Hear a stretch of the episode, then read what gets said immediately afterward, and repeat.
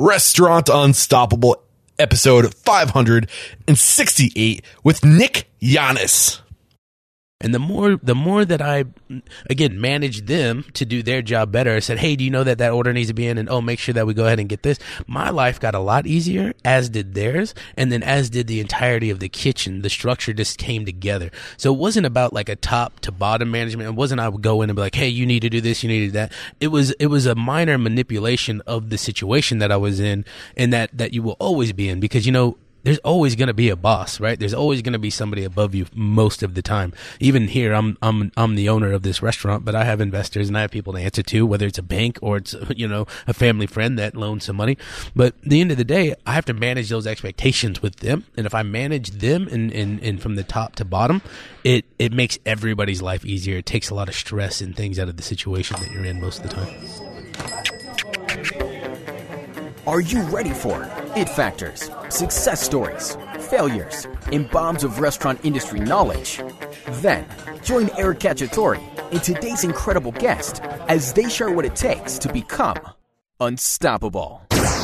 Introducing Ethics Suite, the first and only misconduct, theft, and fraud reporting platform exclusively for the restaurant industry. Check out restaurantethics.com to see how restaurant employees can report any concerns anonymously, easily, and securely from any device with internet connection. However, if you're an owner or manager, you should check out ethicssuite.com slash restaurant unstoppable for more information on how you can monitor and respond to these reports and stay informed about issues that could affect your business and your reputation. One more time, that's ethicssuite.com slash restaurants unstoppable. Cash flow is something every small business is worried about, and it's hard to know at any given moment how you're doing. And worse, it's virtually impossible to predict the future. Until now, welcome to CashflowTool.com, the ultimate companion for any small business using QuickBooks. CashflowTool.com gives you instant visibility on any device anywhere of your cash flow, and it also alerts for unexpected expenses. On top of all this, it analyzes your past finances and projects how much money your company will have tomorrow, next week, and next month. Go to www www.cashflowtool.com slash unstoppable and enter promotional code unstoppable at checkout and receive pro features at the essential features price. With excitement, allow me to introduce to you today's guest, Chef Nick Yanes. Chef, my man, are you feeling unstoppable today? 100% unstoppable. yes, that's Always. what we like to hear, my man. So, originating from Cypress, Texas, Chef Nick Yanes kicked off his hospitality career working front of house while in high school. It wasn't until college when the transition to back of house was made. Yanes went on to study uh, culinary arts at the Western Culinary Institute between 2004 and 2011. Yanes bounced between Dallas, Texas, and Portland, Oregon fine tuning his craft. In 2012, Yanes found himself in Austin, Texas, taking on the role of chef at Uchi. Eventually, he would earn the title of creative director. And in 2015, Yanes broke off and opened his own restaurant, Juniper, which has been landing on the city's best of since the beginning. And you're just crushing it, man. I can't wait. Your name's actually come up a few times interviewing other chefs and restaurateurs in the city. So I know I'm sitting in good presence right now. I can't wait to dive into your story. But let's get that motivational, inspirational ball rolling with a success quarter mantra. What do you got for us? So it's not really a mantra or a success quote or any of that nature. What it really dials down to is um, we talk about respect a lot. Mm. Um, respect for each other, respect for the kitchen, respect for the ingredients, respect for the guests coming in.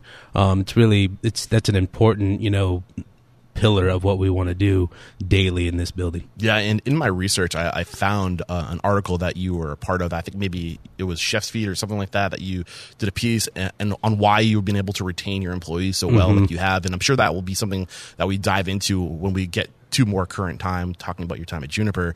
But man, this is going to be a good interview. I know you have some advice in there. Uh, just be ready for this if you're listening. All right, so take us to where it all started for you, man. When did you know that like this was going to be your path? Well, you know, it's a it's a it's an odd thing how I even got into the kitchen. You know, I was while I was in high school, I was a waiter, a server, a busboy, a host at a, a, Joe's Crab Shack, which my brother and my sister worked at, and made some side money, and okay. you know, it was good money and it was fun. Um, and then when I graduated high school, I moved to San Marcos and I was going to school there, um, trying to pay rent and whatnot. And I needed a job. And at that time, the restaurant that I was going to apply to uh, was called Palmer's. Um, anybody locally listening or from San Marcos probably knows that restaurant. But I went in to get a bartending position, and they didn't have one, but they said they needed a cook. And oddly enough, uh, Food Network was uh, kind of popping off then, and Yeah. you know I was watching a lot of that and hanging out, and I was like, yeah, I can cook some stuff, and they gave me a chance, and you know, really about three months later, they had, were offering me a sous chef position in Wow. there, and I'd worked there for about a year, and the owner had come to me and asking me if he if I wanted to stay at Palmer's long term and maybe become the chef there. Only about after eight months, and he was going to send me to the Texas Culinary Academy, a culinary school and he would pay for it and whatnot. Um, and that really got my, my, my mind thinking about, man, maybe there really is something here. I really like it. This is really great. And, you know, I decided on my own accord to move out of San Marcos because, um, I was a young kid. I think I was 20 at the time, and I was drinking and partying and hanging out and spending all my money. Could barely pay rent. My car was going to get repoed. All I did was work and hang out. And I stopped going to regular school. I wasn't making my classes. I, was, you know, then I was trying to enroll in ACC. That wasn't working. Um, but I ended up moving to Portland, Oregon, going to uh, Western Culinary Institute up there on my own dime, checking it out. So let's And- let's tap on the brakes a little bit. Okay. I'm curious. Um, you had this opportunity to have this gentleman pay for it all. Why did you turn away from that? Why did you choose to go up to Portland, Oregon, and, and do it on your own? Yeah, I just felt like it was a, a moment in time that I had to take this seriously or something seriously. And if I didn't move out of the environment that I was in, I was probably going to fuck that up too. And it was one of those moments in my life that I think is a real turning point of what I did because I was able to move up to Portland, get a sous chef job at a restaurant, an Italian restaurant, um, making decent money while going to school. So I go to school at 6 a.m. five days a week, get off at noon, take a nap in my car between noon and 2, and then go into work and work until midnight and do the whole thing every day. You want do Um, that when you're young. exactly. You know what I'm saying? And and it was and it was a real special it was a real special like 14 months while I was up there the first time because I was working, I was learning in the working environment. I was also going to school and learning and I was just so thirsty for the knowledge that I was receiving because I hadn't been cooking for that long when I went to school, but Yeah. I had enough experience and I was in the real time field of being a sous chef and being able to apply what I was learning at school in the kitchen and in the kitchen going to school and showing you know some of my teachers and some of the other students what I was doing and learning and it was it was a real it was a real back and forth which was real real important to where really I am today. Yeah, and I I like to think this podcast is not just being about business advice, but also about life advice. And it sounds like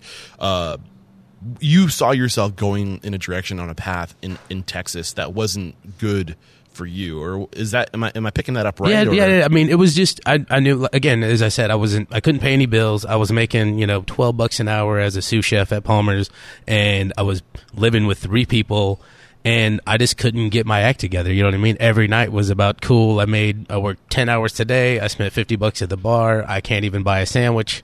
you know what So I mean? So do you think that it was you needed to remove yourself from the influence to, to, to get on a right path? Were you were you and not to speak poorly about anybody that you might have been around that time, but did you feel like you needed to change the scene to change your your uh, outcome, to change the potential and where you're headed? Yeah, ex- I mean you, that's exactly right. I think Okay. that at the end of the day, you know, sometimes you can you can mentally or physically make that change, but sometimes it's good just to remove yourself from that environment. And I didn't know at the time, you know, subconsciously that I was making that decision, but I did know consciously that I was like, I need to go and do this. I've got to because I moved up to Portland not knowing anybody. I had an uncle that lived out in Beaverton, and I was living more or less downtown. Yeah. and it it was really the point was is that I went out there not knowing anybody. I wanted to only go to school. I didn't want to have any outside influences. I wanted to focus on what I was trying to do, and this allowed me. Basically, I put myself on an island to get my my shit together. Yeah. The cool thing about what you're sharing with us is, you know, it starts off you're you kind of you grow up, you, you make your friends, uh, you're in a situation, and you kind of get stuck to that situation unless you just completely pick up and move, and then you, you go out someplace where you don't know anybody. You get to choose who you surround yourself with, choose what you do every day, and get into a new routine, right? That will really kind of fast track you. One Is that what you were thinking? Yeah, and, and that I mean, and not that it, not, uh, fast track is a um, I don't want to say it's a negative connotation, but you know what I mean. It put me on the right path that there was less obstacles in the way. Yes. If that makes yeah. a little bit This clearer. is why I want to spend more time here because it's a huge life, life Yeah. lesson to go to put yourself in situations that are going to make you more successful. To being just mindful of what's going on around you and knowing if it's going to hold you back or, or move you forward. And you got you made that call. So you went out to Portland, Oregon. You said you're you're hustling. You're you're you're going to school. You're working at night. Any big mentors? Any big lessons during this time of your life? Or should we move on to? No, I mean, time? you know, as as we as we can as as as the story keeps unfolding, right? You know, each each block and each moment in time and what it is, there there are different mentors and there's different people that come along, not just from a cooking perspective, but from a from an emotional perspective or from a, uh, a spiritual perspective. It, it, it, you de- you never know when that kind of iron is going to strike. And I think at that time when I was going to school, there was a few there was a few teachers and, and instructors that were you know that kind of you know kind of latched onto me and kind of who I was. Um, there was a there was a guy named John Mesner who was actually my front of the house boss. He's the guy that hired me to be a sous chef at this restaurant, and we're still good friends today. He's moved to we lived together on my second trip to Portland, and you know my my my mother's stint there, and um, he's just he's one of those people that really kind of taught me a lot. He's in the wine business. Um, in now, but he was a front of the house manager, and he really kind of helped me start to shape who I was as kind of not only a boss but a manager while I was going to school. And he was he was a he was a he ended up as at my at at the end of my 14 months, 15 months while I was in Portland, um, becoming a good friend of mine. So this is before you came back to Texas and working in the Dallas Fort Worth area. You had this mentor. Uh, what was it specifically about him or about the lessons? Give me some some specific nuggets that he taught you, some uh, values he gave you. Yeah, I mean, you know, uh, it's just it's a real hard thing to you know to put one thing on there. You know, as you go through. I mean, I was 20 years old at the time, and you know, he was opening a restaurant, and I just saw him show up to work on time every day. I saw saw him, you know, in in his in his pressed, you know what I mean, suit and pants and, and he was always looking nice and he was always looking fresh but he could also go out at night and he, he basically conducted his own business in his own way. But really what it was at the end of the day is that he was he was a young guy. He was you know what i mean? He wasn't much older than me and he was managing you know 30 people at the time and it was it was impressive to see. And when i when i saw that because in the past all my other managers were you know 40 plus and you know just into that in that age right where that's what was going on. And this was this was a young this was a young kid. I mean he was 23 years old. I was 20 i think he's three years older than me. He might be only be two years older than me to be honest with you. But um it was it was impressive to see that he could he could command a room. He could command a pre-shift. He could run meetings. He could he could he could reprimand and he could praise and all of this at such a young age. It was it was it was impressive. And and it really put a stamp on me saying, okay, well, if he can do this, I can do this. So you're you're you're painting the picture that he was able to do it, that he was doing it, but how was he doing it? Why? What was it about his approach, his technique, knowing what you know now, that you think was so effective? I, I think it was just a confidence factor. I think he just he just knew he knew what he was doing, and when Yeah. you know what you're doing and you have confidence about it, you know, there's you can feel that. You know, you can feel that we from can a read between the lines. We know when Exactly. somebody is scrambling. We know when somebody knows exactly what they're doing. Yeah. Got you. Awesome. Um, so let's move it to you're, you're now uh, back in Fort Worth, Dallas area. You, you moved back, home, not home, but to Texas. Mm-hmm. Uh, what brought you back? How did you know that you were? Why did you know you were coming back? Well, um, so I was in Portland and I was doing that thing, and I went to culinary school, and then I went to get my externship because that's kind of the the in part of your culinary school. It's like six weeks of an externship. Um, I will make a caveat: I don't ever think I officially graduated from culinary school Okay. because I did not finish my externship because of how it all played out.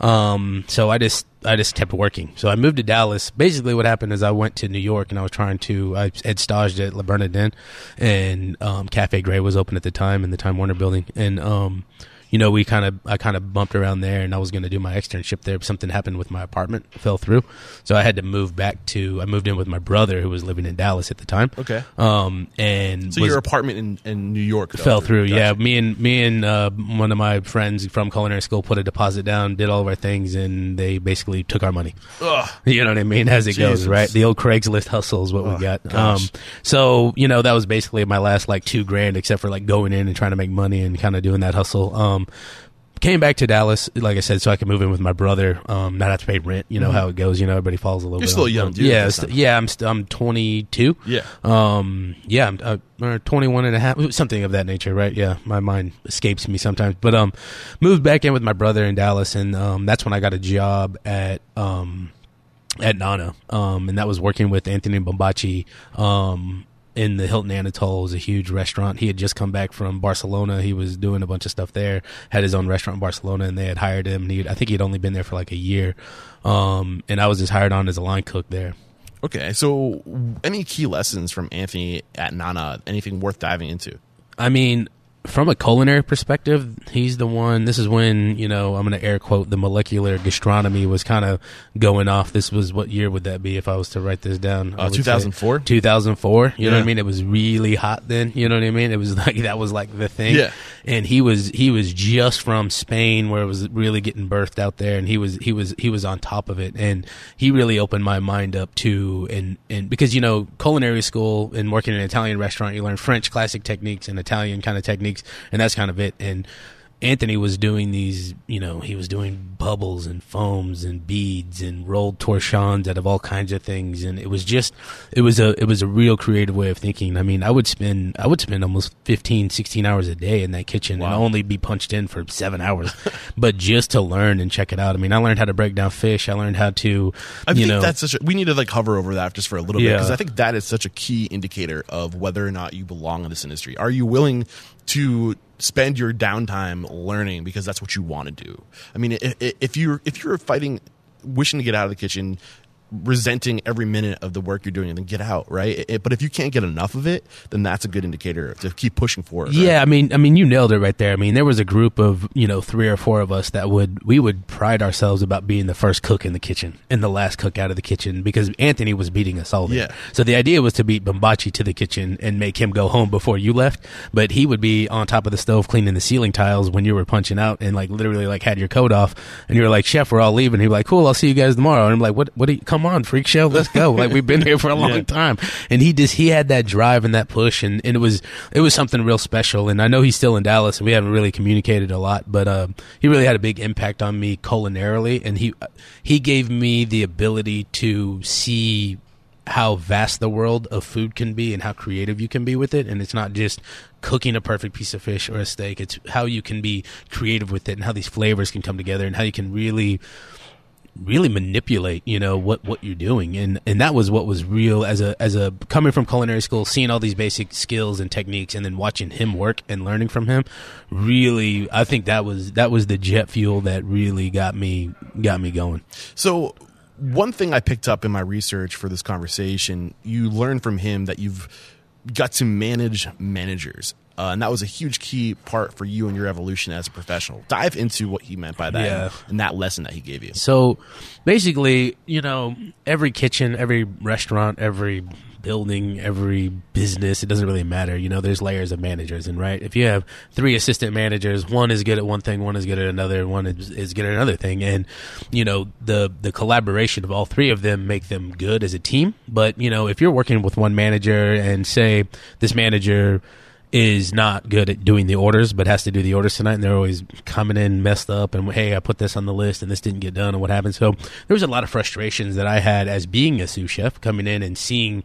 you know, the people that were above me struggle, or what I thought they were struggling. Like, hey, they're not doing their job right, and I need them to perform, or whatever. And you know, there'd be countless conversations in his office, and me being frustrated, and me not knowing, understanding what's going on, and why why is this happening, and how can we make this better, and what's ha- and he he one day just goes, he used to call me uh, the gooch, and he goes, hey, what you need to do is just learn to manage your managers. And it, I was I looked at him like a puzzled dog. I tilted my head a little bit, and I was like, what What do you mean by that? And he didn't really explain it anymore. So he goes, just manage your managers. And I went home that night and probably had a couple of shots of whiskeys and a beer, and I was like, oh. Maybe, maybe I do get what he's saying. So this is really interesting. I want to spend some more time here because when I first read that, in my mind, I- I was thinking you as a owner or a GM uh, or a director of operation have to manage your managers, and in managing your managers, that you control, you know, the, the ship, right? But now listening to you, I'm realizing you were a line cook, Yeah. managing your managers, the people that were managing you. So this is completely turns my perspective of the situation like upside down. So, uh, how do you manage your managers? how Yes. do you do that? So so going back to work the next days, the next weeks or whatever, I then was able to develop different relationships with with each sous chef, chef de cuisine, and I was able to in my own way, understand how to get them to work for me more effectively to make my job easier. So then I had more time and I knew who was good at what and who was doing what and whatnot. And so what I would do, I would just go to work. And if, if I knew one of the sous chefs was going to break down fish, I would just be like, Hey, can you go ahead and knock these out for me too? And they nine out of 10 times would totally just do it and work it out. Or I would say, Hey, you're breaking down fish today. So am I. Why don't I go ahead and do that for you? And the more, the more that I, again, manage them to do their job better, I said, Hey, do you know that that order needs to be in? And oh, make sure that we go ahead and get this. My life got a lot easier, as did theirs, and then as did the entirety of the kitchen. The structure just came together. So it wasn't about like a top to bottom management. It wasn't I would go in and be like, Hey, you need to do this, you need to do that. It was it was a minor manipulation of the situation that I was in and that that you will always be in because you know there's always going to be a boss, right? There's always going to be somebody above you most of the time. Even here, I'm I'm I'm the owner of this restaurant, but I have investors and I have people to answer to, whether it's a bank or it's you know a family friend that loans some money. But the end of the day, I have to manage those expectations with them, and if I manage them and and, and from the top to bottom, it it makes everybody's life easier. It takes a lot of stress and things out of the situation that you're in most of the time. So many things going through my head right now, man. I'm loving this. Uh, I think the big takeaway I'm getting, it, it's not so much you're managing; it's almost like you're anticipating, right? And that's the same that that mentality of anticipating needs is true regardless of what position you are or where you know where you are on the, the hierarchy, right? Or even managing as an, an owner, managing anticipating the needs of your restaurant, as a server, managing and anticipating the needs of your guests and being ahead and not waiting for the the shit to hit the fan, but to anticipate that it's going to hit the fan unless you do something and interject. And and that's sounds like you as a line cook or whatever position you were at at this time were seeing something coming, right? You were ahead of the restaurant and you were being proactive and communicating with the managers and making their lives easier. And, and is that- yes, and you nailed it. it? So yeah, it, Okay. yeah. I mean, you put your finger right on the button, and it is. It's all about anticipating what is going to happen next and tertiary. And as you go through the line, I always tell people I see things in 3D. So I see things from A to Z, but I look at A, F, Z. I look at I look at the full gamut. I don't I don't look linear, and I don't try to tackle one problem at a time. I like to look at the whole problem, Yeah. and then really try to dissect where the pressure points are in my mind before it happens. And sometimes it gets me in trouble because I start talking too far ahead of the game and I've kind of missed a few points in the beginning. But what ends up happening is I've saved so much time because I've seen the whole puzzle or the whole problem or the whole anticipatory situation from the top. I can I can back it all the way down. Yeah, and I think we've all kind of been there before, where we maybe don't like a manager or somebody we're working with, and we we see the shit about the hit to fan, and we go, "Oh, this is going to be good." Like, and we want to see Uh-huh. that person like flounder Fail. and fail, And- which yeah. is kind of fucked up. Yeah. Oh, it's but- 100% fucked up, but you know, you want their job, right? So when you say this is a cutthroat business, that's how that goes. But it's also counterintuitive because the way to get that job is to show everybody else that, like, hey, like, heads up. You Yeah. know, like, this is going to happen. And other people are going to notice that. Other people are going to see that you're on your ship by making sure that they're. The, the, the ship is staying afloat, right? And anticipating the needs of these people, helping these people out. That's how you fast track, not by letting people fail. and and and then that's how you and then you nailed it. And I learned that at a, and again I was 22, and that's when when Bombaci told me to manage my managers, and I learned that that degree and how that what that really meant or what that meant to me. It might have meant something different to him, but what it meant to me was that is let's don't let people fail. Let's don't say like if I know that you know there's a meeting at one o'clock and it's it's 12:30 and I haven't heard from you and I don't text you. I'm like, hey, what's up? You know we have this meeting in 30 minutes. You're like, oh, thanks for the reminder.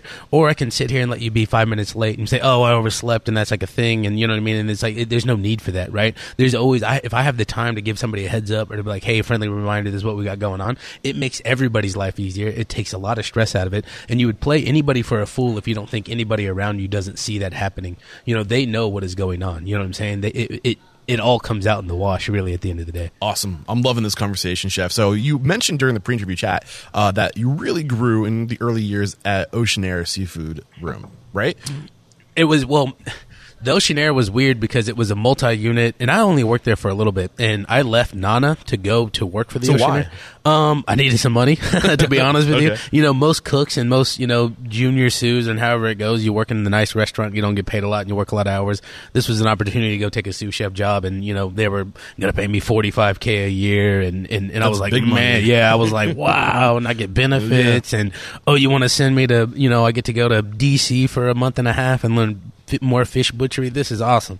So yeah, I, I left Bombaci's kitchen about eight months in, which you know, it, I wish I would have stayed longer in hindsight, but I like where I'm at now. You know what I mean? I think I learned a lot, you know, from him, and you know, as as it goes. But you know, the thing about the Oceanaire Seafood Room is I got to learn a lot of systems, and that you know, mm. that's a whole new gamut of you know kitchen and chefery and cookery and management and everything is is they had 10 units and there was inventory once a week and there was how they costed things out how they printed their menu every day it was a whole different ball game than just walking into a kitchen cool what are we putting on the menu tonight let's make this dish or this special or whatever and then let's let's move along and let's charge $32 for it with some back of the you know menu math you know what i mean and this was all calculated down to the cent and that was that was real neat and they, i mean this, they, they had a staff i mean i was then when when i was at Nana, I was only managing. I was a roundsman, uh, you know, a, a tournant, and there was three or four cooks that I would manage. Air quote.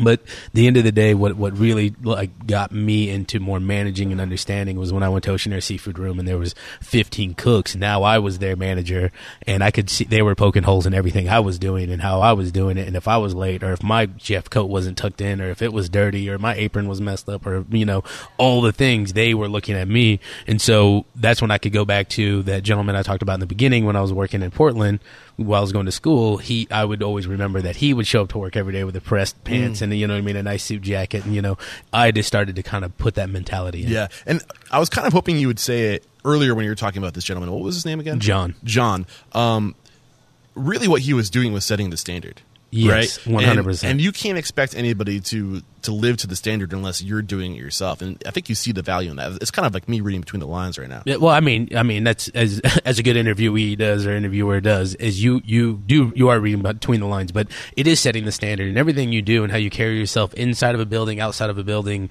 to somebody, how you introduce yourself. If you say you're going to be somewhere, you know that is all that is all building the relationship of, of anything that you're doing. You know what I mean? And it really does go down to a respect of everybody else. You know, if we say in time is at one, we need to be here at one. You know what I mean? Like that's when we're ready to go. It's not because everybody's waiting on you. You know, Yeah. so it's it really is. It is that it is that setting the standard and then building that respect and that rapport daily. Okay. You also really mentioned uh, the importance of the systems that they taught you here. So can you dive into some specifics of systems or, or way they did things that you, you're applying to your life to this day, or things something that we should know as listeners to the, of this podcast? No, I mean, I, I really just the overall thing about the whole systems is is there's a lot of, and this was in 2003 now, and now it's 2018. There was so much technology out there that I had no idea that was a thing. You know, they had invoicing technology, and it wasn't. There's not one thing that it is, but you know, the the the thing about systems and and that I will always put down is that there's a resource out there to help you that you don't have to struggle you don't have to spend a lot of time. If you are not an accountant don't be an accountant. Mm-hmm. Don't mess with it. You know what i mean? Like do the things that you're good at and then learn on the side. But when you take your you know 12 hour workday and you're really struggling to do a menial task that somebody else can do in two minutes try to farm that out. You know what i mean? And that's what these systems really did. They they put into a lot of like pers- perspective you know what i mean it was like it wasn't about what system it was per se or what was going on it was more about there's help out there and how you go and find that help and, and really put it to use saves you a lot of time which then gives you the time to do the things that you're good at Yeah, and I think another way to to, to say that it's like uh, there's two types of people, or two. I mean, it's like the yin and the yang, right? The opposite. There's a, the the the people dependent operations, which kind of sounds like Nana was more of a people dependent operation, where you had really talented, driven people, and then there's a system dependent operation, right? Where you can't necessarily rely on all the people to do everything, but you create systems uh, around all the processes that need to get done, and don't necessarily re- rely on the skills, and then you plug great people into those systems. Is that one? Uh, It's it's sort of. It's not really such a black and white thing. Okay. It's not such a yin and yang thing. They go symbiotically together, though, and so that's the real point about it. Is that a few systems with really skilled people really makes something beautiful and makes things a lot easier. And so I think that's the like the lesson here is like coming from Nana, where it was there was systems. You know, we had prep sheets and we had things, and it was a hotel, right? So we would order things, and the receiving director would grab all of our get all of our stuff in, and then bring it all up, and then we had commis unpack it all and put it away really nicely. And you know, there was there was there was a rhyme and a reason, right? As any kind of brigade, like classic brigade kitchen would work. But but but Oceanaire as a 10 unit, you know, they had one in Indianapolis and one in San Diego and one I think in Seattle and you know, they had, you know, they had 10 over the country and at the end of the day they they had they had their systems that were working for them, Mm-hmm. but they were very fine-tuned in their technology and how they did things and when things worked and how we did inventory and and th- those were those were new things for me to see. And so when you plug in sorry, when you plug in skilled people along with some systems, then what happens is the systems can take over and do the the tasks that you know not ne- not necessarily every chef or cook wants to do, or not mm-hmm. every wine director wants to do inventory or do all these things. What they want to do is they want to spend their time on discovering new wines and putting these these these these hidden gems on the menu and getting them maybe costed out right and training the staff on Yeah. it and selling them to guests. But if they're spending a lot of time trying to count their inventory and, and whatnot, that's that's where their time is going, and Yes. they can't do their job in a more elegant way. I think the big question is what's your time worth, right? And and where are you best suited to be, be spending that time? yeah, we call it aces in their place. Yeah, exactly. Yeah. So if you can pay for a service that might cost twenty dollars a month uh, to that's essentially a system that is better than a system that you can create on your own and then have that kind of streamline a process and then you can redirect your, your attention your time where it's better spent is now what i'm hearing. 100%. okay cool. Yeah. um so one other thing oh man it escaped my head it was it was on the it was on the back burner and i was going to bring it forward and i lost it oh oh it'll come back to me later um so any other things we should know about Oceanaire that that really helped you moving forward into your career Yeah, I mean, to be honest with you, I, I knew that I never wanted to work in that environment again. To be honest with you, it was What- what um, was that environment? It's just that, yeah. I mean, it's just you know, it's a it's a small corporate environment with not you know, there wasn't a ton of like soul. There wasn't a, there wasn't a lot of heart into it. You know, it was it was it was a it was a full business. Um, and me coming from these smaller, more or less, I'll call them mom and pop operations. Even though Nana was in a hotel, it was really ran like almost on a separate thing. But um, at the end of the day, it's just you know I I like the idea of hospitality being very personal. And this, this, you know what I mean. Nothing against Oceanaire where it's at, and you know businesses like that. It's just a not for me thing.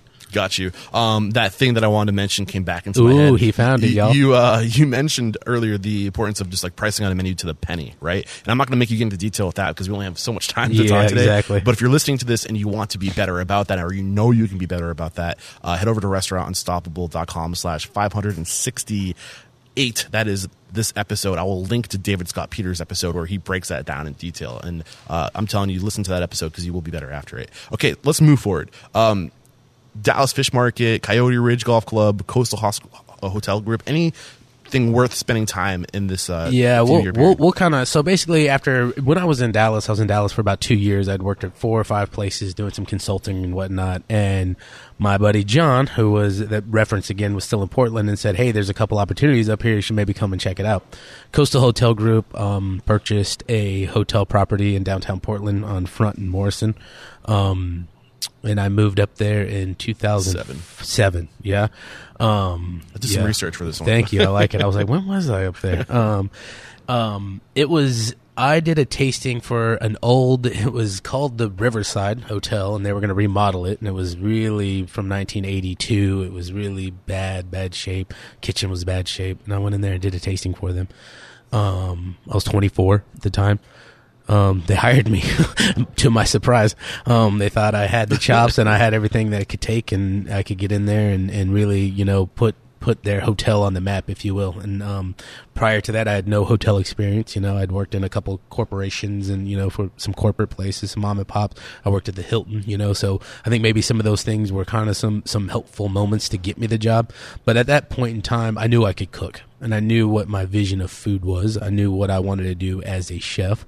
Um, so it was easy for me to go in there and knock out, you know, a tasting for five executives and move along. Mm-hmm. Um, they hired me, moved up there, um, and Up to this point, this is where you spent most of your career, 2007 to 2011, four years. four years. What was it? Any way you grew as a professional during those four Yeah, years? I was I was 24. I was executive chef, food and beverage director, wine buyer, all in this time Jesus. frame. At a at you know we were doing upwards of two million dollars in food and beverage revenue at the hotel. The hotel was doing around 10 million a year. We had 144 rooms. Um, I was making really good money at the time for being a 24 year old with Yeah. no nobody to care for but my own degenerate self at the time. um, and I was a complete asshole Okay. That was the worst. Dive was, into paint the picture of what a complete asshole looks like. I was Everybody just arrogant. picture what an asshole Yeah, looks well, like. you're Sorry about exactly that, right. No, that's fine. Get the balloon knot out exactly right. Uh, uh, uh. um, no, I mean, I was I was arrogant and ornery, and nobody could tell me none the wiser. And it was I was turning over staff, and I was yelling at people unruly. I I I had pissed a lot of people off very emotionally, and, and not that it makes me emotional right now, but I would say that I learned what not to do in a four year Take period. me to the low of the low when you realize that you had gone so far in the wrong direction. I was well. It, didn't. It didn't hit me until I moved to Austin. To be honest with you, and that's. I think that's what was probably the bigger kick in the nuts. And you know what I mean? That I was. I was doing my thing, and and there was pressure, but not really. And the hotel was making money, and we were being successful, and we had. You know, it was. It was all good. I wasn't making any successful strides in the culinary world. Um, StarChefs came out to visit. You know what I mean? That was kind of about it. But I wasn't really making any lists in Portland. And I still thought I was hot shit. It was just. You know what? It was. Just, it was when I when I came back to Austin and started working at Uchi, I realized that as a boss and a manager, I didn't do anything that I thought I was going to be doing. I I was I was so I was so short. I was so know it all. I didn't listen to people. I didn't. I didn't. I didn't. I, br- briefly, I just didn't care what they had thought. It was mm. all about me, and that's just such a shit way to do it. oh my god! You're explaining, you know, that that that is not the right way to do it, but really get into the why. Why is that not the right way to do that? Like, what are you? What did you create in the culture by by being like that? I mean, it was it was a fear driven culture. It was it was I'll replace you. I will I will. It was it was an old. Basically, I was an old school chef that had a lot of chops or thought he did, and I could treat people however I wanted, and they were going to stick around, and it didn't matter.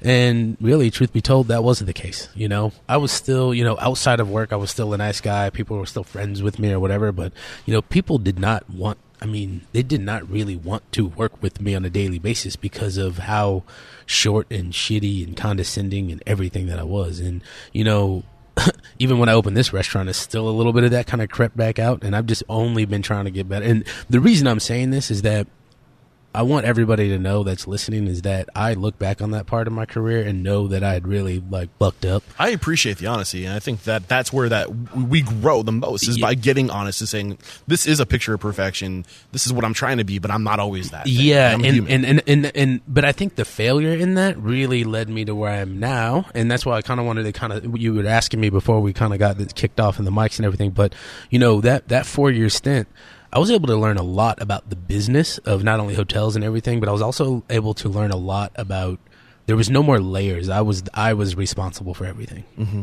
And, you know, I took those pressures really hard the beginning and I just perpetuated and I didn't do anything to let those down. I didn't do anything to relieve those pressures.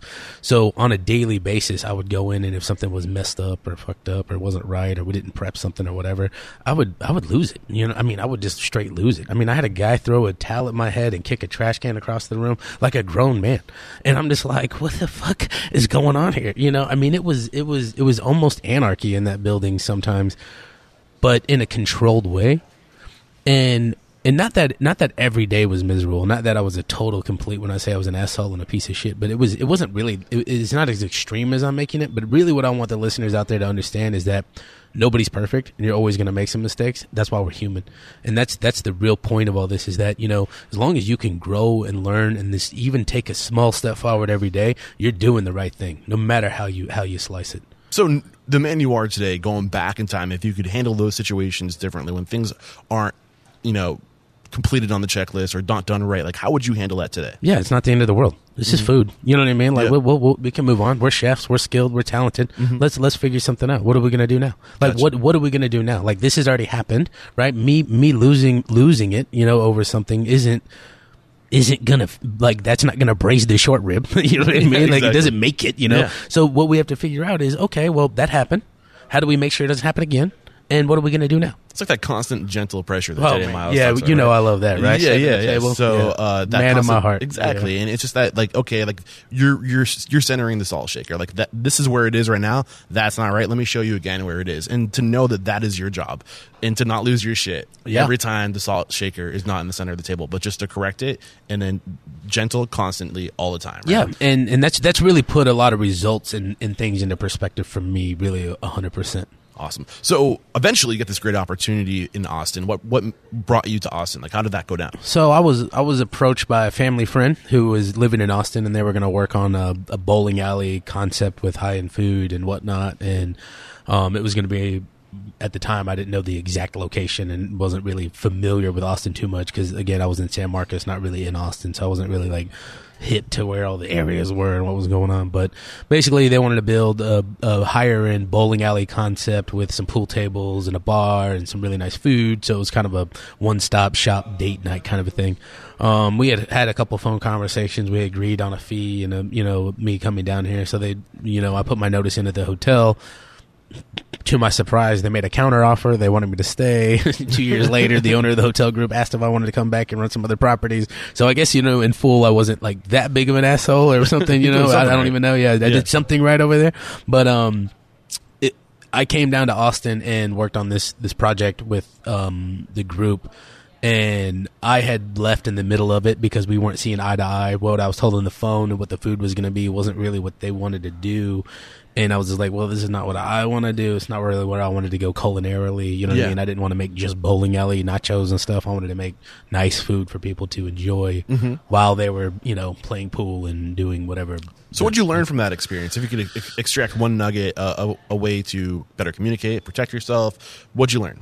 I learned that, and this is going to sound funny, but yeah, sometimes you just never know. You know, people are going to tell you what they want, what what they want you to hear, and what's going on to try to secure something or get it done. And you know, I had to be willing to pivot, and that's really what life's about: is making pivots, making moves, knowing that hey, this isn't where I want to be, and you know what? If it's going to be a little rough for now, that's fine. But I don't think anybody should ever stay in a place where they think they're uncomfortable or where they don't really want to be, because it's not good for really the entirety of the project or anything else going on. You know, if somebody's unhappy or disgruntled, that's a that's a bad situation for the entirety of everybody, including that individual. So that's that's really the more like the lesson that I learned because you know I was going in there every day trying to fight for all these things, and they were fighting me back on it, and I was like, why are we fighting about this? This is almost this is ridiculous, really. I was like, I don't have to be here. You guys can find somebody that Yeah. will do this stuff. Why? What are we doing here? Yeah, you know, it's not good for you, and it's also not good for them. So, if you can see if, on an early stage that there's that things just aren't clicking, that you're not on the the trajectory that you want to be on, then you know, course correct. Yeah, And- and exactly. help everybody else out. And that's really that's the pivot is really what is important, and that's what I say. Course Yeah, correct, yeah. pivot, be okay. Don't, don't it's don't be scared to pivot. You know, when we start talking about Juniper, you'll hear a bunch of pivots and Yeah. things that we've done because you know at the end of the day, that is what is successful. If you read any kind of big company, you can read the Zappos. You know Yeah. what I mean, We'll like their there. story. We'll yeah, get there. but but the, really pivoting is, re- and, and people should do that in their personal life, and that's really the main. I had lesson some really cool thoughts on that too. So Yeah. I, I can't wait to dive into that. But we have like two year stint, right? Where you're at, mean, you just happened to land at Uchi, right? Like, like, which is a great restaurant group to be a part of, a part of in a city like Austin during this time because they're kind of at this time, like, at the Yeah, they- top of, and you know, to this day. Yeah, they basically. So I left, you know, a, a very well paying job in Austin at that bowling alley before it was open, and didn't really have a lot of money. I was staying at a friend's house actually at the time, and I just said, well, if I'm not going to be the boss of somewhere and I'm not going to be the chef, then I'm going to go work at the best place. Mm-hmm. So sent my resume in to Uchi Uchiko and got a phone call from Philip Speer or an email. I don't remember. When Past guest on the show, by the way. Yeah, Great episode. yeah. Check it out. Um. Anyways, we we we had some conversations. I was like, "Look, I want to be a sous chef. This is, you know what I mean. What's going on?" He goes, "I'll hire you as a line cook at twelve bucks an hour." I go, "I'll take you twelve bucks an hour." And Yeah. I said, "But we'll be we'll be having a chat every month as I hopefully progress." I said, "This is where this is where I want to be." And I knew there was some movement and some things going around, and and so They're constantly opening places. Yeah, like, and that's if you got the yeah. chops, like, and you can do it, like, you're going to create opportunity. and that, and so I had known that, right? Yeah. So I didn't take the job going, oh man, I'm just gonna be on the struggle bus, twelve bucks an hour forever, and this is gonna suck, and you know whatever. I just went in there, basically put my head down for a month and a half, two months, and then we revisited, and he I'm just gonna laugh. I hope he listens to this because Philip goes, "Okay, well, we're gonna make you a junior sous chef." I was like, "No." I was like, "I'd rather just continue to stay as a line cook. I do not want the title of a junior sous chef on my resume. There's no need for that right now, right?" I was Yeah. like, "I've been constantly going up the ladder. I don't, I don't know about this," and so we just kind of waited it out, out a little bit. But you know, I had become kind of you know right hand man of of Philip, and you know I was kind of leading some tastings and stuff, and you know there was there was a couple chefs over at Uchi, and you know there's some movement and stuff, but you know at the end of the day. I and I'll say this fully openly, but I had never wanted to cook Japanese food. It wasn't what I wanted to do. I just wanted to work at the best restaurant. And so sometimes, you know, again, you know, you go out there and I put myself. I had no idea what any Japanese food. I mean, I'm only coming from like Spanish cuisine to you know Italian to being classically French trained, you know, in a French culinary school. So I had no clue of any Asian food at all. Okay, so I'm curious. Um, when Philip Speer did come back to you and say, "We'll make you junior sous," what was was he just trying to show that he recognized that you are busting your ass, that you do have the chops, that they just didn't have an opportunity for you? Was that his way of showing that you're moving up? Uh, or, like, yeah, no, yeah. I mean, Okay. it was it was to show that there was some movement, and they Yeah. wanted to kind of still see what I had and how I'd manage people and how Gotcha. things would go on. I mean, that was I think that was in, in from my perspective, and maybe in hindsight, is there was probably room for me to be a sous chef if they wanted to make it, but you know, they also Uchi's a big proponent, and they were at the time of making people go through the steps, right? You Mm. Why is that you- so important? um, you know, I mean, it's like it's like every journey. You know, it's like getting to the top of the staircase. You know, you don't get to just skip steps. You know, you have to you to get to the top. You have to take the step. You know what I mean? Like, and and I think it's important to really do that. You know, and I think that some people can, I don't say skip a step, but can maybe take two steps. You know what I mean? At, at some time, but I, don't- I think it's um.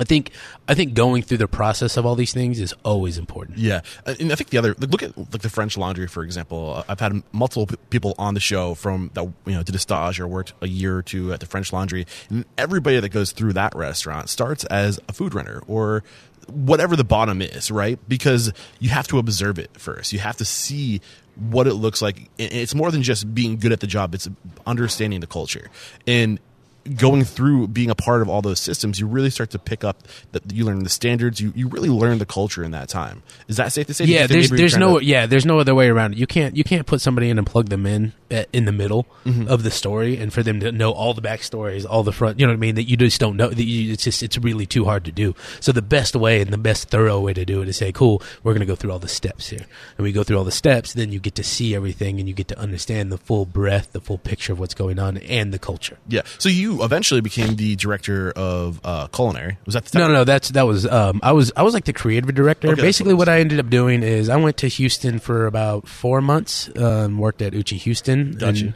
I wasn't really. There was no title there. I didn't really have a title. I was kind of like.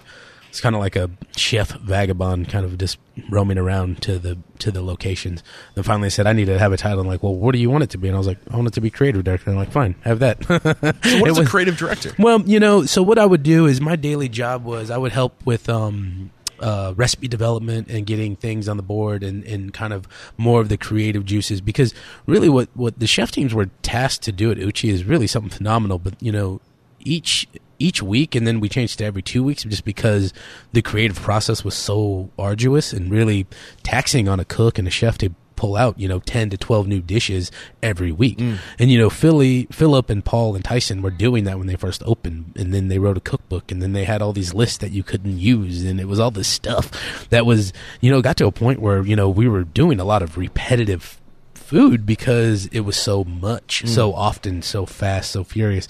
And so what I went in there to do is I, I was just when I was at that that level of creative director, and then I started working on St. Philip. That was my first like task scheduled job to do all the food for St. Philip is to lead the charge on the the development of all that with a small team. But um really before that had happened, right? I was I was I was at Uchi Uchiko and we were doing tastings and we were working with the with the with the cooks and the kind of the the junior sous chefs along with the chef de cuisines at the spot to help basically fuel the creative side. So St. Philip was the first restaurant you helped open. Even though I did it ever open?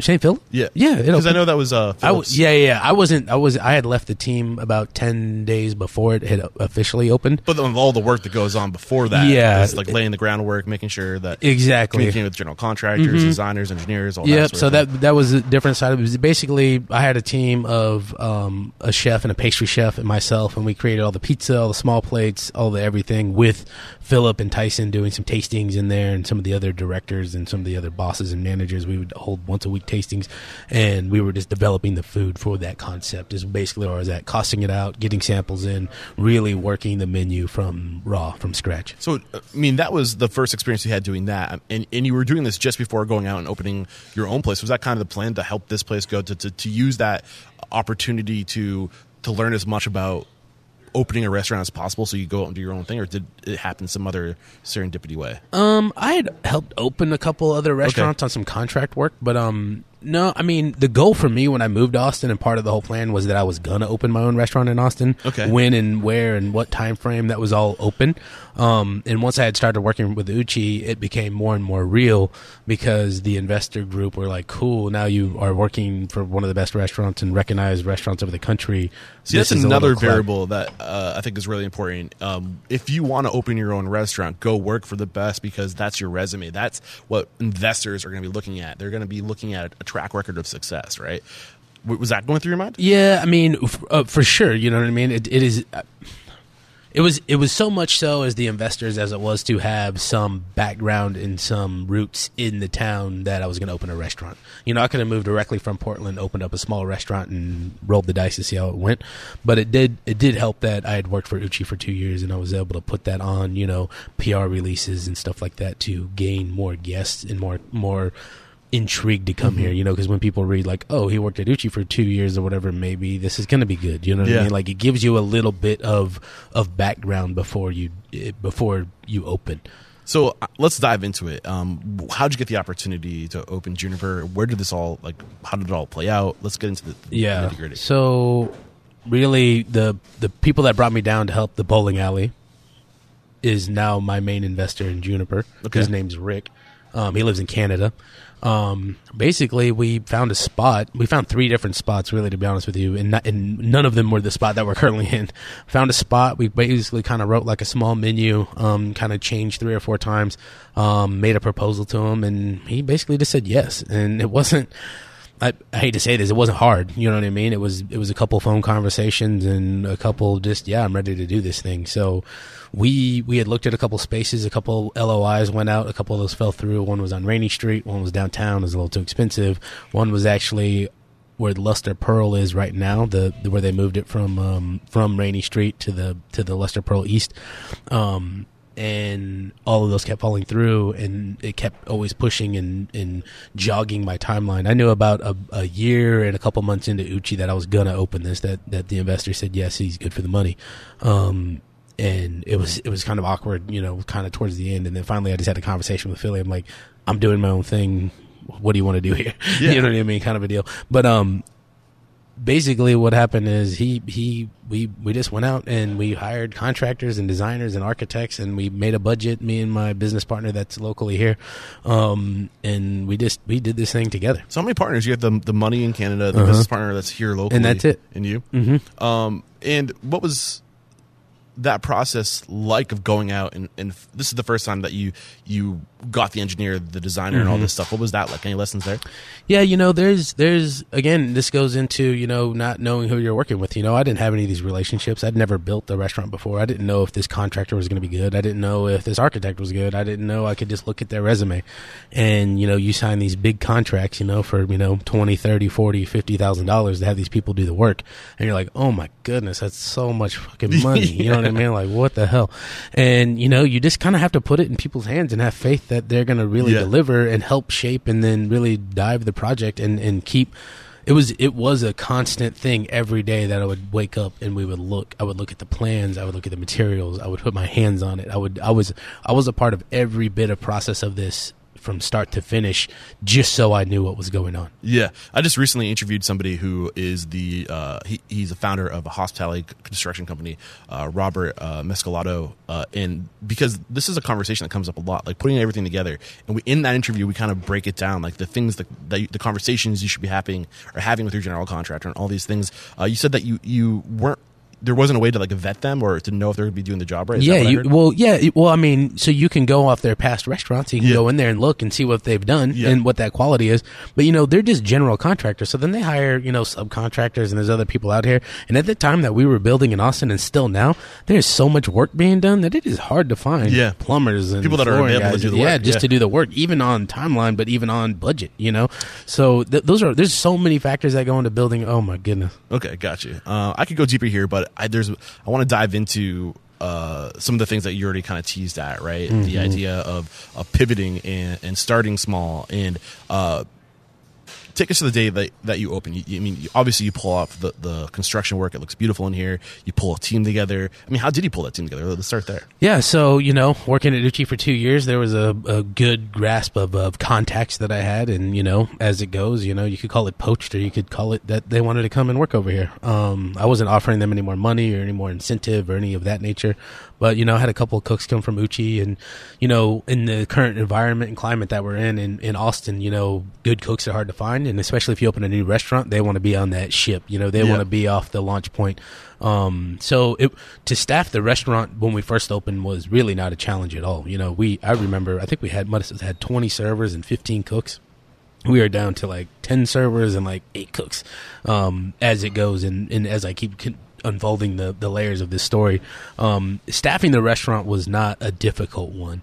Um, I think that's another testament to going to work for the best restaurants. Even if you're not the, the boss, uh, go surround yourself with the best in the city because those will be your future business partners. Those will be your future employees, right? Just to, just the, the value of building that network early on. Yeah, and I mean, and, and Philip Speer actually really introduced me to a lot of people around Austin and, and throughout what was going on, and, and I really thank him a lot for that. You know, we're like kind of like didn't put me on the map, but we went out and I was able to say, yeah, I worked for this company for two years, and I rose all the way to the, basically, I was the only person in aside from Paul, Tyson, and Philip to be able to run tastings Okay. and tastings were like really important to the to the business and the culture of what was going on. That's what I was talking about. But I was I was one of the only few people that they had ever let do that in ten years. Wow. And you know what I mean? That was really important and special to me. And and I think that I proved myself to to Tyson and Philip. Um, Paul was Paul had left right as I was starting, so Paul wasn't really there. But um, I really think I pro- had proven myself and my skill and my worth and my knowledge through multiple tastings and, and meetings and whatnot with them that they were able to let me do that, which was really special. But I don't want to say I digress, but I'd really like to make sure that. That, that people know out there, it's not just going to work for the best restaurant. It's going to those best restaurants or those restaurants and doing your best work. Yes. Thank you That's- for specifying. Yeah, I just because you know a lot of a lot of young people or whatever just like cool. Yeah, I worked at French Laundry for two weeks, and it's like cool beans. What, what Yeah, the fuck is that? the mean? food runner? Yeah, that's what I'm Yeah. saying. Like that that means nothing to me. You know what I mean? I don't care about your small stage at Noma. Like you didn't do. You know what I mean? You might have picked up a little bit of stuff, but you didn't learn it. Yeah. You know, so when you go work for the best restaurant, you got to give them a year. You got to really get in there and dive in. It's got to be at least a year. You know, if not two. And that's that's really the main the main point about when you say going to work for the best restaurants. I need I, I need everybody out there to understand is you don't you can't learn enough about something in such a short time frame. Thank you for breaking that down. Yeah. I appreciate that. So you have your team. You're, you're you're popping things off here at Juniper. Take us through that process. Yeah, I mean, we finding your yeah, identity and all. yeah. that. So we we opened Juniper, and the the original concept for Juniper was to do. I always wanted to do a tasting menu, right? And you know, worked at these restaurants that did these awesome, glorious tasting menus. You know, they have the omakase at, at, at Uchi, and it's all awesome, and you know, you just get food and it's nice. And but I wanted people to be able to, you know, choose their own adventure, if you will. Um, so what we did is we designed a menu with 23 items on it, all smartly priced, low price. But basically, what we wanted to do is a two top would come in and sit down, choose the six things that they wanted to eat, and hopefully they would do it in like tandem, and they would basically build their own tasting menu, and then we would take the menus away, and then things would come out in a substantial course. Um, when we opened it went off very well. We had we were very busy. We had a lot of stuff right out the gate, and there was a lot of you know critics liked us. You know, there was a lot of really positive reviews of what we had going on. I mean, I think Odam gave us you know a nine. I mean, we were in Texas Monthly. Um, we were in yeah in Texas Monthly. We were the top ten restaurants to open that year, new restaurants. So we had some some really good you know right out the gate acclaim for what we were doing. I think people could come in here, understand the space. It was smartly designed. The open kitchen, the bars back there but the food, the regular guests weren't really grasping onto the food and how the menu should work. You know, they were getting one ravioli for, you know, nine bucks and they didn't understand that they're each supposed to get their own and the price, the value, perception, it wasn't really working for what we had going on. And we are getting a lot of negative feedback saying, what the hell? Like, fuck that place. Like it's so expensive for you get nothing. There's no value there. What is happening?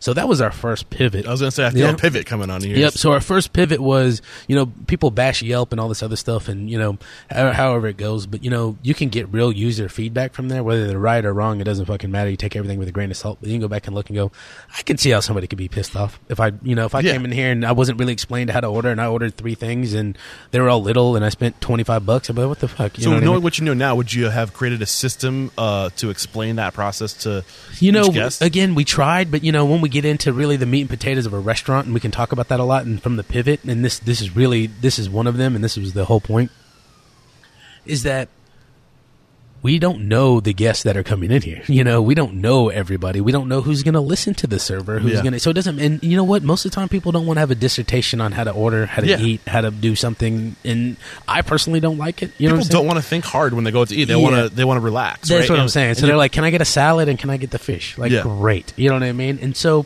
we we we would listen to it. We, sorry, the first four or five months we would not listen to any guest feedback. Yeah. We were we were the fucking know-it-alls. We knew everything. which you was, don't know which is kind of what you were mentioning earlier when you first came here. Uh-huh. You fell back into some of those ways. Of, Yeah. I know everything. Exactly. Yeah. And so it turned into a point saying, well, if we want to keep the doors open, we had better do something different because Mm-hmm. this path is not working.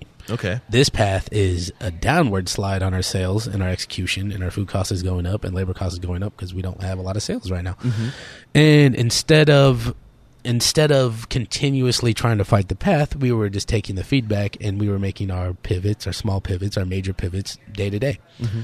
And some of them was trimming back management, and some of it was trimming back what do we have in the kitchen? What do we need? What what do we really need in here to really execute this? And so it was, it wasn't going out saying how can we generate more revenue. It was saying okay, what are we doing with the revenue we're making? Mm-hmm. And I tell every new restaurant that opens up, and I read this, I forget where I read this hundred percent, but I read this somewhere. It's uh, businesses fail because they bank on the money that they will make. They don't. They don't try to work with the money they are making, and that's the real most important lesson. Is you can't think that the money's just going to all of a sudden start pouring in the door. Yeah. What you need to do is if you're making hundred dollars a week, you need to figure out how to take ten percent of that to the bottom line, and that's it. If you're making ten thousand dollars a week, ten percent to the like everything should be based on those percentages. And if it's not working, and we're only doing, let's say we're due, you know, a thirty or forty thousand dollar a week, we have to take ten percent of that to the bottom line, so that we can spend everything else into that Yeah. thing. But we ten percent has to go to the bank. Yeah, it's where people have this way of only like I mean you have you have assets and you have liabilities in life, but we only focus on getting more assets. We don't pay attention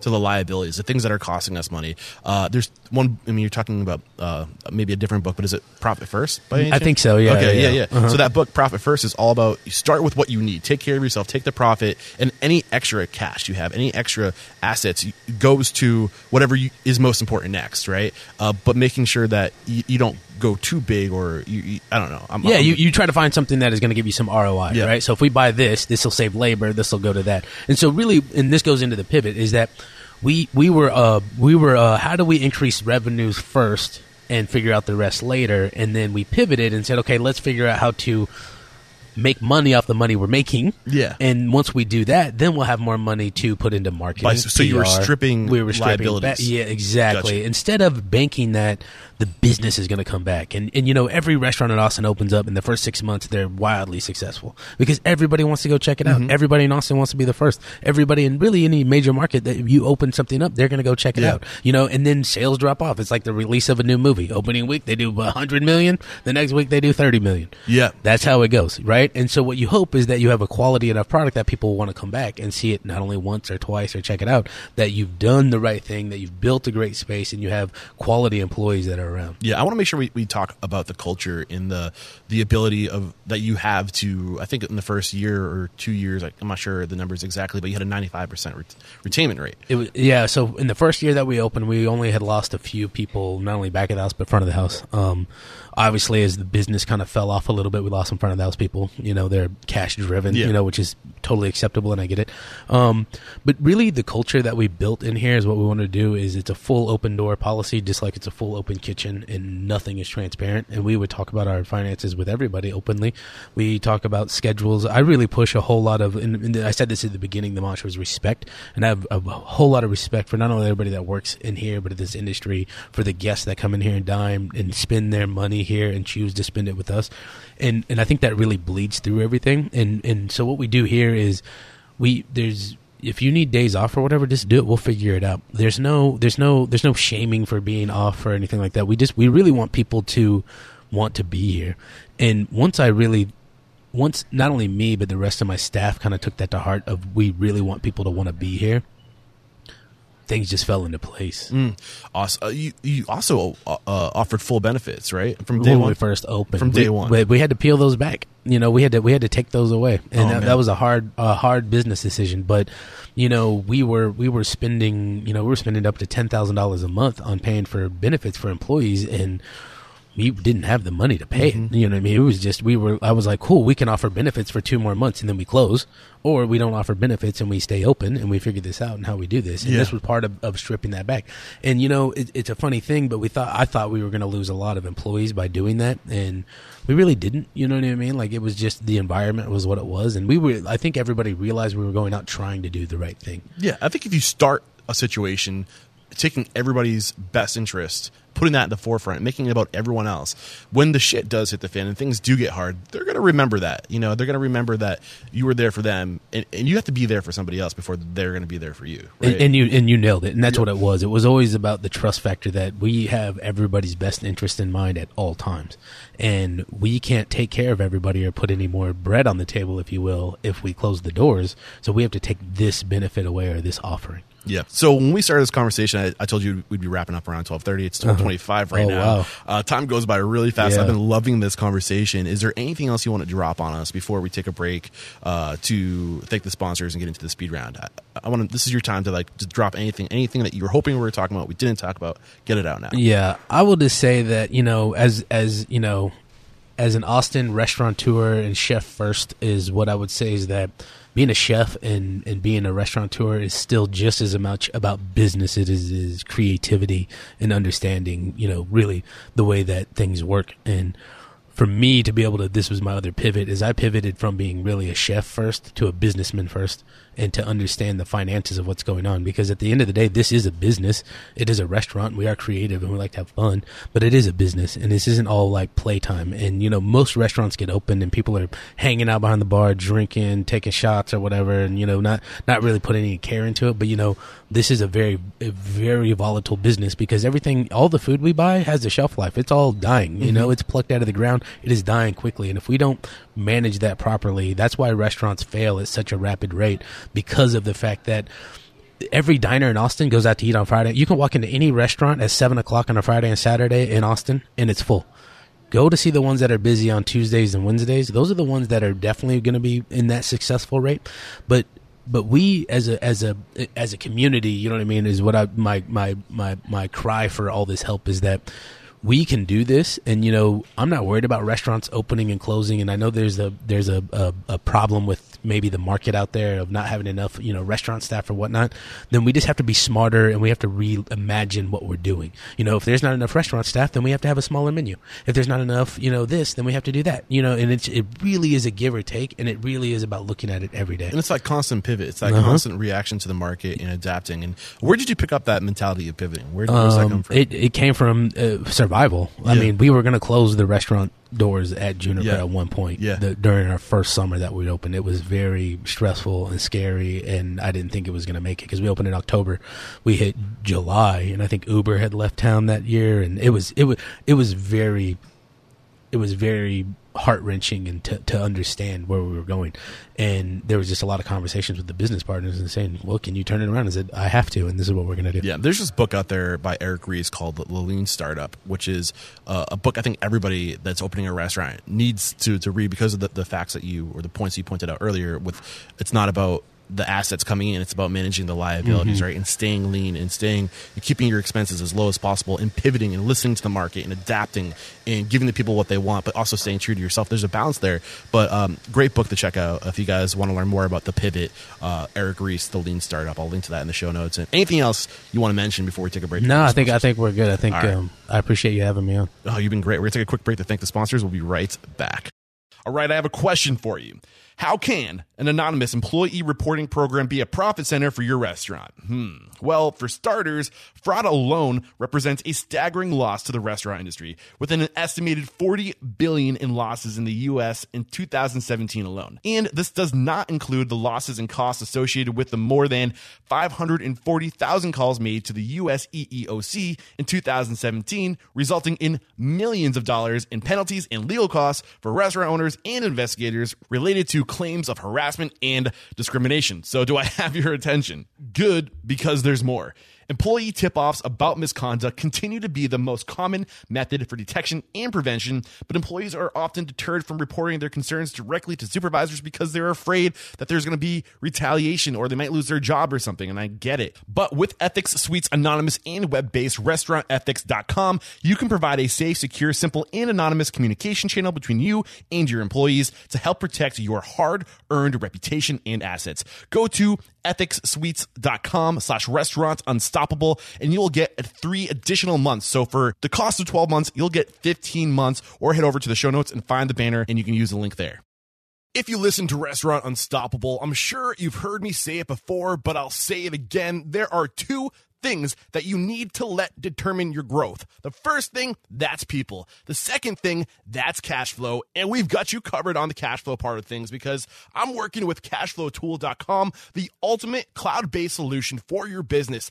Cashflowtool.com is simple powerful, and predictive. It's simple because it requires no data entry. It's always up to date and it works on any device anywhere. It's powerful because with its built in cash flow calendar, activity feed, and anomaly detector, you instantly know all aspects of your cash flow with no surprises. And it's predictive because you know your cash flow today and you can anticipate it tomorrow. Head over to www.cashflowtool.com slash unstoppable and enter promotional code unstoppable at checkout and you'll receive pro features at the essential features price. We're back. And the first question I have for you is what is your it factor? A habit, a trait, a characteristic you believe most contributes to your success? Ooh, um, my it factor is yeah. probably going to have to be my. Un- I don't want to let anybody down. Mm, I like it. What is your biggest challenge or your biggest weakness? my biggest weakness is not wanting to let anybody down. no, it really. I mean, they do go hand in hand. Do. So it's a curse and a blessing. It's actually funny. Uh, Ari Weinzweig wrote this. Like uh, he has this book, um, an anarchist or lapse anarchist approach to building a great business. And that's one of the chapters in this book. Is your weaknesses often your your strengths are often like they go hand in hand. Uh-huh. So being like really aware of those. Uh, what is one question you ask or thing you look for during the interview process when you're building that team? Um, I will always ask what is their favorite restaurant that they've worked at mm. or eaten at in the past six months and why. What are you looking for? Um, I'm looking for honesty. I mean, that is the main thing that I need. You know, if somebody can come in here and be honest why they were late, why they fucked something up, why this is that, that is um that is that works 100% with me on a daily basis. Honesty goes a very long way, and I think it's a root and a base of, of good character. What's your biggest challenge today? Um, my biggest challenge today is how to continue to stay creative. You know, there's so much going on out there and everything, and it's it's really trying to stay ahead of the creativity ball in all aspects, whether it's service and wine and how we present something and how we do, and being creative in business. You know, I mean, there's just creativity is um, something that you can get into a block on, and that's that's keeping that fresh is really challenging. How are you overcoming that challenge? Um, I try to overcome it by taking enough time out of the space or out of what I'm trying to do and trying to just relieve that. And then so when I come back into it, I can see things with fresher eyes. I love it. Uh, what is one code of conduct or behavior you teach your team? This is a core value, a way to be. Timeline. Everything is based on time. Everything that we do. Get here when you're supposed to be here. Put family meal up when it's supposed to be up. Be ready when you're supposed to be ready. What is one uncommon standard of service you teach your team? Something that's common within your four walls, not common within the industry. Oh, man. I don't know. That's a tough one. I don't think we. I think we try to stick pretty, pretty much on it. What really, what we preach in here is just to be nice. you know what I mean? one. I don't really care how much wine knowledge you have. If you're an asshole, nobody's gonna like you. So that's fine. What's one book that's a must read to make us a better person or restaurant owner? Oh, it's got to be setting the table. You've really referenced it three times, but I mean, I've read that book probably cover to cover, maybe four times. And it's Biggest lesson always- from that book. It, it, I mean, you, you nailed it. I think it's chapter seven, but it's it's constant gentle pressure, mm-hmm. and and if you put that on yourself, your staff, and everybody else, it it really it really is that that in the fifty one percentile of a of a human is is really what's important in that book. What's one thing that you feel restaurateurs don't do well enough or often enough? I don't think they engage with their staff on a personal level enough. I think you really got to know people, and once you know them, you can better manage them, better serve them. This should be a good question for you, Mr. Technology Man. What is one piece of technology you've adopted within your four walls that has had a huge impact on operations, communication, efficiency, things of that matter? Yeah, we use uh we funny enough we use Slack a lot. Oh, um nice. as as a restaurant. I don't know if a lot of people use Slack, but we use Slack as a as a very strong communication tool because you know you can put it to sleep and you can get notifications and you can directly message people and it's not it's not as long lead as an email, but it's not as obtrusive as a text. I just started using Slack recently too. I, I haven't had a need for it because it's just been me for the Uh-huh. Yeah, longest yeah. time. Uh-huh. But now I have two friends working on me or with me with, on this project, and it's a game changer Yeah. to, to have to have all those threads on the different topics going, so you can just quickly reference and. Uh, it, it just brings all that communication in one spot. It's a great tool. Uh, this is the last question. It's a doozy. Are Oh you ready yeah, yeah. it? I can't. He just smiled at me. Oh, you can't see. it. He just like smiled and should- winked and grinned the, and all uh, kind of stuff. eye rolls I get when I ask this All right. question. If you got the news, you'd be leaving this world tomorrow. All the memories of you, your work, and your restaurants would be lost with your departure, with the exception of three pieces of wisdom you can leave behind for the good of humanity and for your legacy. What would those three truths be? The things you know to be true. What would you leave them behind? Be respectful. Oh man, you got to get three out of Yeah, here. Man, just I- right off the bat. that's why I smile Um, yeah, so so it's definitely a respect thing. He's already had talked about that. Yeah, just being respectful. I think that that we had we had said to never step over you know a penny to get to the dollar. You know what I mean? Always make sure that you're you're you're you're you're watching those things. Um, man, the third one is just gonna escape me for a second. So you're have to get be two. respectful. Yeah. Uh, pay attention to the pennies. Yeah. and and have a beer. Fuck. You know what I mean. Have a enjoy beer. yourself. I you know, it. there's life is not long. Like you said, I could be ripped off the planet right now, but you know, enjoy yourself. That really is make it make it fun. Great. This has been an awesome conversation. We wrap up every conversation by calling somebody out. So, who's one person that you respect and admire in Austin and believe would make a great guest mentor like you made for us today? I think you need to talk to Shawn Cirkiel. I don't know if you've talked to him yet. He's on my list. He needs to be because I've never personally worked with him, but I've talked with him a lot, and he is very he's he's he's somebody like that has really put Austin on the map and continues to still open restaurants and be successful. Yeah. And and he's doesn't get really talked about a lot, but I think he's a he's I mean he's very successful. He's an awesome dude. I got the chefs, Sarah and Chef Nathan over at uh, Foreign and uh-huh. Domestic, working on that one for Yeah, me. Uh, okay. so, Shawn, Shawn, I'll text him right now. Shawn, you heard. I'm Yeah. coming at you at all angles. I'd love to get you on the show, man. You'd be great. And let the folks at home know if you want to follow you, what you're doing. Maybe come join your team. What's the best way to connect? Um, you can just you know you can stop by. We're on Instagram. You know Juniper Austin. You can email us at info at Juniper Austin. I mean we're we're around. You know we we try not to be hard to find. Chef Nick Yanes, thank you so much for taking the time Yeah, to share your appreciate it. story, your knowledge, your mentorship. There is no questioning, my man. You are unstoppable. All right, there's another episode wrapped up here at Restaurant Unstoppable. Tons of great nuggets to draw from today's conversation. I think the first one was Nick's advice to remove yourself from negative situations or situations where you're where- you're in a funk and you can't quite get ahead and you're kind of just stuck in the mud. You know, get up and go someplace where uh, you can surround yourself with people who are going to lift you up where you're going to create opportunity for yourself and that's sometimes the best way to to get your your life moving in, in the right direction. I also love this advice of managing managers and being proactive and anticipating their needs and doing so good at it where you're no longer being managed by them but you're you're managing them. Uh, and wow when you live like that when you're proactive like that when you live to serve the people above you uh watch how fast the doors open. Also, I really loved Nick's advice on the pivot, on adapting, on staying lean, and in picking the right direction as it reveals itself to you. And it's not easy to do, but that subtle art of the pivot and of really just like he says managing like the liabilities and not necessarily managing the cash flow and trying to make more money but paying attention to the, money going out right? Not the money coming in. If you have that mentality uh, it can be super super powerful.